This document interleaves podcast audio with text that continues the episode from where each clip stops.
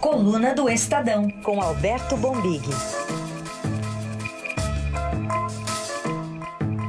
E aí, Bombig, bom dia. Bom dia. Tudo bem? Tudo certinho. Vamos colocar na conversa também já a Beatriz Bula, correspondente do Estadão lá nos Estados Unidos, está acompanhando, acompanhou ontem aquele evento que homenagearia Bolsonaro, né, presente nessa cerimônia em Nova York, e acabou um pouquinho esvaziado. É isso, Bia, bom dia.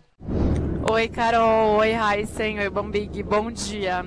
É isso. Era um prêmio para premiar o presidente Jair Bolsonaro e do lado americano o Mike Pompeo, que é o chefe da diplomacia dos Estados Unidos, mas nenhum dos dois foi. Então é um prêmio de personalidade do ano sem os dois. É, esvaziado no sentido de que não estavam as principais figuras, né, e quem as pessoas esperavam ver, mas apesar disso, tinha bastante gente, vários empresários por lá, mas eles compraram mesas é, e cadeiras de 1.500 a 2.500 dólares para tentar encontrar o Bolsonaro e o Mike Pompeo, acabaram ficando um pouco frustrados.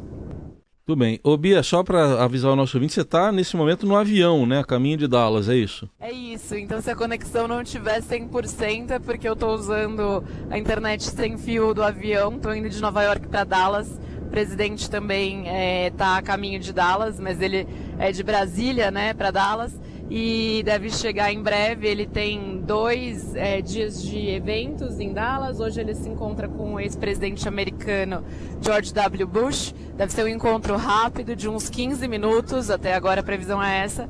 E amanhã ele tem um encontro com empresários e aí vai receber esse prêmio que era para ele ter recebido ontem, mas vai ser um encontro muito menor do que a festa de ontem. A festa de ontem tinha cerca de mil pessoas, é, era um jantar de gala e esse almoço, no qual ele vai receber o prêmio em Dallas, vai ser uma reunião para aproximadamente 100 pessoas, segundo me informaram até agora, e sem esses ares de festa, digamos assim. Estamos todos no ar, então, né? Todos no ar. É, bom, a, a, Beatriz informando a gente, os passageiros todos ali do avião sobre a agenda do presidente Bolsonaro. Agora, é, ontem o porta-voz da presidência não tinha dado a certeza que esse encontro com Bush ia, ia, de fato acontecer. Você falou hoje em 15 minutos, uma reunião rápida. Qual que é o bastidor em relação a esse acordo aí entre, é, enfim, as assessorias para que esse encontro ocorra, Bia? É, na agenda do presidente Bolsonaro, o compromisso ainda está é, escrito como um compromisso a confirmar. Mas ontem à noite no prêmio em Nova York, eu conversei é, rapidamente com o ex-embaixador, o Clifford Sobel. Ele foi embaixador é, dos Estados Unidos no Brasil e ele que ajudou a fazer essa costura é, entre o governo brasileiro e o ex-presidente Bush para conseguir marcar essa reunião. É, eu perguntei para ele, ele falou que sim, que está previsto para acontecer é, de todo jeito esse encontro. Então, a informação que eu tenho é que vai acontecer, mas que deve ser rápido. Tudo bem, tá aí a Beatriz Bula a bordo do avião. Esperamos que na janelinha, indo para de Nova York para Dallas. E ela vai voltar na programação. Tem um delayzinho, né? É aquele atraso na, na comunicação entre eu, a gente falar aqui e ela ouvir lá e responder. Obrigado, Bia. Bom trabalho. Obrigada. Bom dia para vocês. Bom, num dia em que então, o presidente está fora, muitos é, nomes importantes né, do Congresso estão fora também. E muita coisa acontecendo em todo o país com essa manifestação, né? Ontem você falava aqui, Bombig, sobre medir a temperatura das ruas, né? O teste das ruas, né? Como é que o governo está analisando essa movimentação já? Bastante atenção, extremamente preocupado. É... São várias, né? Tem um calendário extenso. É, das capitais, se eu não estou enganado, a primeira seria agora de manhã em Brasília. Mas São Paulo e Rio, os maiores atos são aguardados para tarde, né? E daí a gente vai ter tomar melhor o pulso desse movimento. Você sabe que já tem muitas escolas aí que, que, que aderiram tal o governo olha com, com muita atenção porque é um setor muito sensível. Ainda que, como eu dissesse ontem, o governo entenda que, que uh, o pensamento dos estudantes da universidade seja hoje majoritariamente de esquerda, ele sabe que a questão da educação é muito sensível para, para qualquer família brasileira, né? É, então, você teve, por exemplo, o ministro da, da Ciência e Tecnologia, Marcos Pontes, é, dizendo que é preocupante Quer dizer, saiu um pouco o, a, a, a, disputa, saiu um pouco do curso da, da luta política, né, da luta política ideológica, e está entrando numa questão de fato técnica, né? É, o tamanho do corte, o que ele afeta, se ele vai prejudicar a ciência ou não, se ele está prejudicando o ensino de terceiro grau. E já tem toda a, a, o que vem acontecendo no Ministério desde a da, da gestão Vélez, né, que foi uma gestão que não deu certo. Então, quer dizer, a educação virou uma preocupação não apenas é, do setor, mas já está pegando ali a família brasileira, que todo mundo tem que educar filho, tem que botar na faculdade, todo mundo espera, né? A universidade sempre foi um, um local onde ela é um depositário de esperança de todos os pais. Qualquer que seja ele, qualquer classe social, qualquer qualquer segmento é um depositário de esperança dos pais, né? Que olha para os filhos e fala um dia vai, vai, se formar, vai ter um diploma, vai ter uma vida, né? vai ter uma vida bacana, vai ter uma vida melhor, né? Então, quando você, esse ponto é um ponto muito muito sensível. Vou contar uma história aqui rapidinho. No primeiro mandato do, do governador Mário Covas em São Paulo, é, havia uma começou-se um movimento para se privatizar as universidades paulistas. Foi. E aí o Covas pediu uma pesquisa qualitativa. É, uma qualis, né, que você não é ver quem é a favor ou quem é contra, mas é você reunir é, gente de diferentes estratos sociais e, e, e, e, fazer uma espécie de entrevistas, né? E aí, numa dessas quais que ele foi participar, tinha uma senhora muito modesta, muito humilde, cujo filho já havia passado por, outra, por internações na, na antiga FEBEM, enfim, estava ali com um futuro um pouco já, já complicado. E aí perguntam para ela o que a senhora acha. Ela diz, não, eu sou contra, sou contra a privatização é, da USP, não, né? mas por quê? Aí ela fala, porque eu, eu tenho esperança que um dia meu filho estude lá. E aí o Covas falou assim, não, tá vendo? É, não é uma questão de chegar ou não, é uma questão de você ter a esperança. Hum. E aí o Estado, na, na, visão que ele tinha, né, o Estado tem que deixar essa porta aberta, saber que tem o um ensino gratuito e de qualidade para que no futuro todo, todo mundo uhum. possa chegar, inclusive quem não tem quem não possa pagar. Então é, é, um, é um setor muito sensível ali. É, eu acho que o ministro, é, quem já esteve com o ministro, eu conversei com muita gente que conhece ele desde a transição, disse que o ministro Weintraub tem sim uma, uma questão de, de entender que as universidades hoje são um foco de resistência ao projeto da, da, de direita bolsonarista e que ele iria fazer esse confronto que ele nunca escondeu de ninguém que ele iria para esse confronto com as universidades. Porém, é isso que a gente está colocando. Não se trata apenas de uma luta ideológica ou política. Trata-se de uma coisa importantíssima, que é a ciência brasileira, que é o ensino, de um modo geral. Né? Então o governo olha com, com bastante preocupação. Mas hoje, hoje vai ter luta ideológica política, pelo menos vai. lá na Câmara. Não, vai, assim. Na Câmara vai ter, com certeza. Ali vai ser. Bom, vamos relembrar o último ministro da Educação que passou pelo plenário, foi, né? Foi. O Cid, né? Deu no que deu. Assim, hoje na coluna a gente está até contando uma, um, um, diálogo, porque é, essa convocação do ministro também revela mais uma atrapalhada do governo na articulação política, né? Porque ela parte de uma sugestão, é, de uma ideia do próprio PSL de levar o ministro. Então, ministro, então a gente tem um, relatos ali que a gente ouviu, está bem apuradinho na coluna, de que o líder do PSL, o delegado Valdir, diz assim, ó, o ministro vai vir aqui e vai dar uma aula para vocês, que o ministro é professor e vai dar uma aula não é reunião com o Centrão. E aí um líder do Centrão diz assim, é, é bom ele vir, ironicamente, né? É bom ele vir pra cá mesmo porque eu sou burro, então ele vai me ensinar alguma coisa. aí o delegado Valdir não se contém e diz assim, é, ele vai vir ensinar porque é ministro, porque se ele fosse delegado como eu, viria prender deputado aqui. Sim. Essa sugestão de que tem ladrão na Câmara, se dita pro Centrão, aí o clima já esquentou. Já. E aí foi uma derrota cachapante. 307 né? votos. É Exatamente, é assim. Não é apenas um placar ali que, que mostra a, o despre, a desarticulação do governo. Mostra a vontade da Câmara hoje de, de, de, de é, colar na testa desse governo uma derrota do, do número muito alto. Então é nesse clima que o ministro chega lá para falar sobre educação. Vai enfrentar ali um, uma oposição muito articulada nesse tema. Se você pegar PT, PSOL e outros partidos de oposição ao governo, eles já estão fazendo esse, esse embate da, da, da, da, educação lá atrás. Então eles eles estão preparados com números, vão, vão para cima. Você ainda vai ter um centrão descontente para engrossar esse caldo, né? Então vai ser uma vida dura para o ministro. É óbvio que o PSL, depois que percebeu o que havia feito, ontem mesmo já estava todo mundo se reunindo, dizia assim, não, vamos ter que defender com unhas e dentes, não deixar aqui que ele seja muito, muito apertado. Mas é difícil, né? No plenário. Se numa comissão é difícil você controlar isso, você imagina num é. plenário, né? E, e, vamos ver como, como o ministro vai sair, né? É um, um teste, de fato. Ó, a gente vai ter que ir para o intervalo, mas eu queria só fazer um registro aqui uh, de como está diferente essa situação uh, da adesão. Mudou até a rotina. O nosso ouvinte está vendo que tem uma figurinha ali, ó, no, na, na câmera, está aparecendo uma, uma, uma, mocinha desenhando, né, Bombig? É minha filha. Ela está Maria. aqui conosco porque ela não está na escola hoje. A Maria não está na escola tá hoje. Comemorando. Porque a escola a escola resolveu que dispensou. Aderiu, aderiu, aderiu, aderiu. Aderiu. Então tá aí, ó. Eu tenho 20 perguntando. Aqui. Veja a nossa provinha.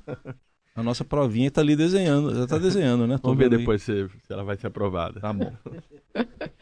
Jornal Eldorado, aqui na Rádio dos Melhores Ouvintes, recebendo o jornalista, né? O o que comanda a coluna do Estadão ali, Alberto Bombig, falando sobre esses pormenores em relação às manifestações esperadas para hoje, mas não é só isso. Ontem a gente teve é, um desabafo ali do ministro Paulo Guedes da Economia. Ele participou de uma comissão mista do orçamento, falou Brasil à beira de um abismo, está prisioneiro da armadilha do baixo crescimento, enfim, foi pedir ali mais verba para cumprir a regra de ouro foi bastante sincero, bastante contundente. Não sei se só se convenceu todo mundo que está lá, né? Fala bem, o Paulo Guedes vem fazendo o papel do sincerão do governo. Sincerão, né? sincerão. É, eu, eu, acho que, que ali ele convenceu porque ele estava tá, muito no ambiente. Não significa que convencer vai ter pra, a, a, os deputados vão sair de lá e vão também trabalhar para ajudá-lo, né? Política, né? A gente sabe que é um pouco mais complexo. É, ele foi, de, como, como, tem sido o estilo dele, muito enfático né, nesse, nesse, nessa fala dele da, da dificuldade fiscal do país. É, foi impactante, mas a gente colheu muitos relatos ali de gente que ficou impressionada, com não esperava. Esperava que ele fosse tocar nessas questões, obviamente, não ia lá pintar um cenário cor-de-rosa, não é esse papel dele mas não que ele fosse ser tão agudo na, na descrição desse cenário, né? Didático, né? Mesmo Didático. quem ouve, quem não está acostumado, você entende o que ele quis dizer ali. Didático. É, e obviamente ele apelou para a necessidade de que foi vender. Aí, aí ele passa a vender o peixe dele, né? Que é, que é apelar para a necessidade da reforma da previdência, é porque se ela não for feita, obviamente nós vamos para uma situação muito complicada em pouco tempo. Agora, é, é interessante, muita gente que, eu conversei ontem, que assim, também está se esgotando, por mais que seja um discurso sincero, é, cheio de dados, didático e contundente, está se esgotando um pouco a validade desse discurso. Né? Daqui a pouco ele um pouco termina. Né? Porque você já vai avançar para seis meses de governo, alguém vai dizer, bom, mas vocês estão aí, né? O que que... Óbvio, tem a reforma da Previdência, mas é, é, é, cobra-se também algum, alguma medida de estímulo à recuperação da economia, como uma, talvez uma redução de, a redução de, de, de, dos juros, quer dizer, daqui a pouco começa a. Não que esse governo tenha, tenha empunhado o discurso da herança maldita, mas é natural na cabeça das pessoas que se, que se comece a fazer uma transferência de responsabilidade também. Ó, não é mais só lá da, hum. da recessão que começou com Dilma, passou pelo Temer e que agora estamos às portas dela de novo na gestão Bolsonaro, né? Então tem um reloginho ali também fazendo um tic-tac incômodo para o governo de que ele precisa ser mais, mais rápido. E nesse sentido, é, esse tipo de, de. Bom, você ter hoje. A Câmara, obviamente, o Congresso hoje vai parar pra, pela questão da educação. Seja porque estão convocados protestos, seja porque o ministro vai lá. Como é que você vai tocar uma reforma, uma reforma que o país precisa se você nesse momento está debatendo isso, né? Então, quer dizer, essa confusão de agendas também, ela atrapalha a recuperação econômica. Não há dúvida. O governo, é, eu acho que tem, tem, tem uma, uma parcela ali que a gente não sabe o que é estratégia, o que é desarticulação. É difícil, a gente estava até conversando agora há pouco aqui fora do ar, que o, o que, que é, é uma estratégia política, né? Bolsonaro ontem tentou dizer para, para líderes de que estava cancelado o corte. Sem, sem, sem, ter combinado com a economia, por exemplo, né? planejamento, está na mão do, do Guedes hoje. Né? Agora, já está ficando evidente que essa, essa sobreposição de agendas ou de pequenas crises né, que vão se sucedendo. Né? Uma semana é Olavo contra militares, a outra é educação, aí na outra briga com Maia, na outra é Maia contra Moro, na outra é Moro no STF. Essa, essa profusão de agendas ela vai confundindo um pouco a cabeça dos congressistas para o que de fato interessa neste momento, que é tocar essa reforma da Previdência, e depois a tributária, e depois a política, as reformas que o país precisa. O país precisa de reformas. Isso está ficando muito, pelo menos com os líderes mais experientes com quem a gente conversa, está todo mundo ficando com essa sensação. O retrato fiel do que você acabou de descrever está num tweet recente aqui, de uma hora atrás, do Marcelo Ramos, que é o presidente da Comissão Especial da Reforma da Previdência, disse o seguinte: Infelizmente, falta ao governo dar a centralidade devida ao tema e os debates da reforma vão sendo contaminados por crises criadas pelo próprio governo. Ou seja, todos estão se dedicando à Previdência, exceto o governo, né? Pois é, o Marcelo tem sido, apesar de ser um deputado do Centrão, né? Ele tem sido muito firme nessa, nessa defesa da importância da reforma. É, desde quando o Paulinho lá atrás falou, não, o Centrão está fazendo um jogo para não fazer a reforma, uhum. para atrapalhar, aí ele foi firme em dizer que não, que o compromisso desse, da, da, Previdência não é com o Bolsonaro. Aliás, ele ganha até força na, na voz dele, porque ele não é um fã do Bolsonaro, sim, ele não é um aliado, né? Ele fala, não, o compromisso não é com o Bolsonaro, o compromisso é com o governo e com o país. E eu acho que agora, sentado lá na cadeira de presidente, ele está sentindo essa dificuldade mais de perto, né?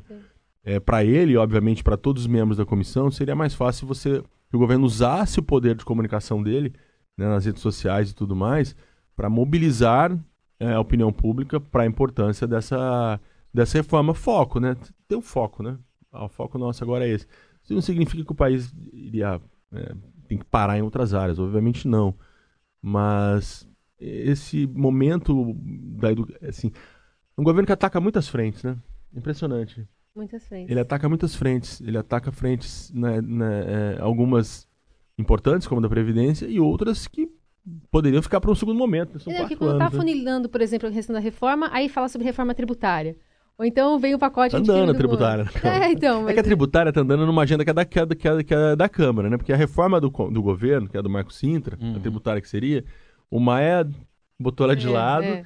e jogou uma reforma que está na mão do, do deputado Baleia Rossi, que é do Bernard Pi, na verdade. Isso.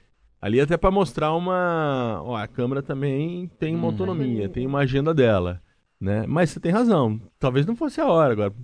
O Maia provavelmente fez isso porque sentiu que, de alguma forma, o governo queria ser protagonista demais e negociava pouco com... Com o Congresso. Com, com o Congresso. Aliás, tem uma pesquisa interessante que a gente deu hoje na coluna, rapidinho aqui, do Instituto Ideia Big Data sobre reforma da Previdência. Ele pesquisa com os deputados. E os deputados dizem que a falta de diálogo é hoje entre legislativo, diálogo e entendimento entre legislativo e executivo, eles vêm como principal entrave para avançar a reforma. O, o, ataca que você usou, que acho que dá para dizer que tem um duplo sentido, né? O, que ataca mesmo. Exato. Às vezes parece que está atacando mesmo. Exatamente. É, literalmente, como diria Carlos Bolsonaro. Né? É isso usando literalmente, literalmente. Essa questão semântica é importante porque são ataques mesmo. Não, é, não ataques, é um governo né? de concilia conciliação, né? É, vamos, vamos de, dialogar. De, cada um tem seu estilo. Agora, nessa linha, tudo que você falou também na economia, acabou de sair aqui o IBCBR, que é o, aquele índice né, de. É a prévia do PIB, a atividade econômica do Banco Central deu queda no primeiro trimestre, de 0,68%. É. E o PIB vai sair oficial mesmo, vai sair dia 30, daqui a 15 dias. Então já as previsões já estão bem sombrias aí. Então sombrias, isso aí é, começa com, com, Não que a gente precise de números, né? Basta olhar aquela, aquela foto do início desse ano da fila do. Dos empregos lá na empregos, né? Isso, mas isso vai se, se. vai afetando o humor da, da, dos brasileiros, das é. pessoas, né? Hoje a gente ainda tem uma, uma, uma notícia daquelas que. importante para o país, que é a canonização da Irmã Dulce, né? É. Mas é difícil você tocar o dia a dia com tanta notícia negativa. De uma forma ou de outra, isso vai pesando na, na, no humor das pessoas com relação a qualquer coisa, né? E o governo é muito sensível nesse, nesse ponto, né? É, temos uma Copa América e quem sabe ela. quem sabe. Agora, já pensou se também se a gente perde em casa? Vamos ver, né? Eu, se fosse o governo, não botaria a votação de Previdência perto de jogo do Brasil. Fica a lição da Copa é? do Mundo. É. Não, perde um. A gente tem ido mal em Copa América, né? Já... As últimas foram terríveis. Né? É, vamos tentar separar da agenda. As duas últimas, né? Perdidas pro Chile, né? Porque teve uma, aquela edição. A, edição normal e depois teve uma especial que foi comemorativa. O Chile ganhou as duas, né? Ou não? Eu não me lembro. Mas foi, o Chile ganhou. É capaz de sobrar, assim, né? É, é capaz de sobrar pro Tite ainda, né? O mau humor do brasileiro vai pra cima do Tite e do Neymar. Bom, aí ele explicando, né? Talvez justificando se isso acontecer, talvez seja. Tem que trazer um tradutor, é, né? Tem que trazer um tradutor. Muito bem, esse é o Alberto Bombig participando aqui do Jornal Dourado nessa última meia hora, né? Ele que é colunista aqui do, do Estadão, editor da coluna do Estadão, e vai estar conosco nessas duas semanas. Bombig, obrigada e boa semana para nós. Obrigado.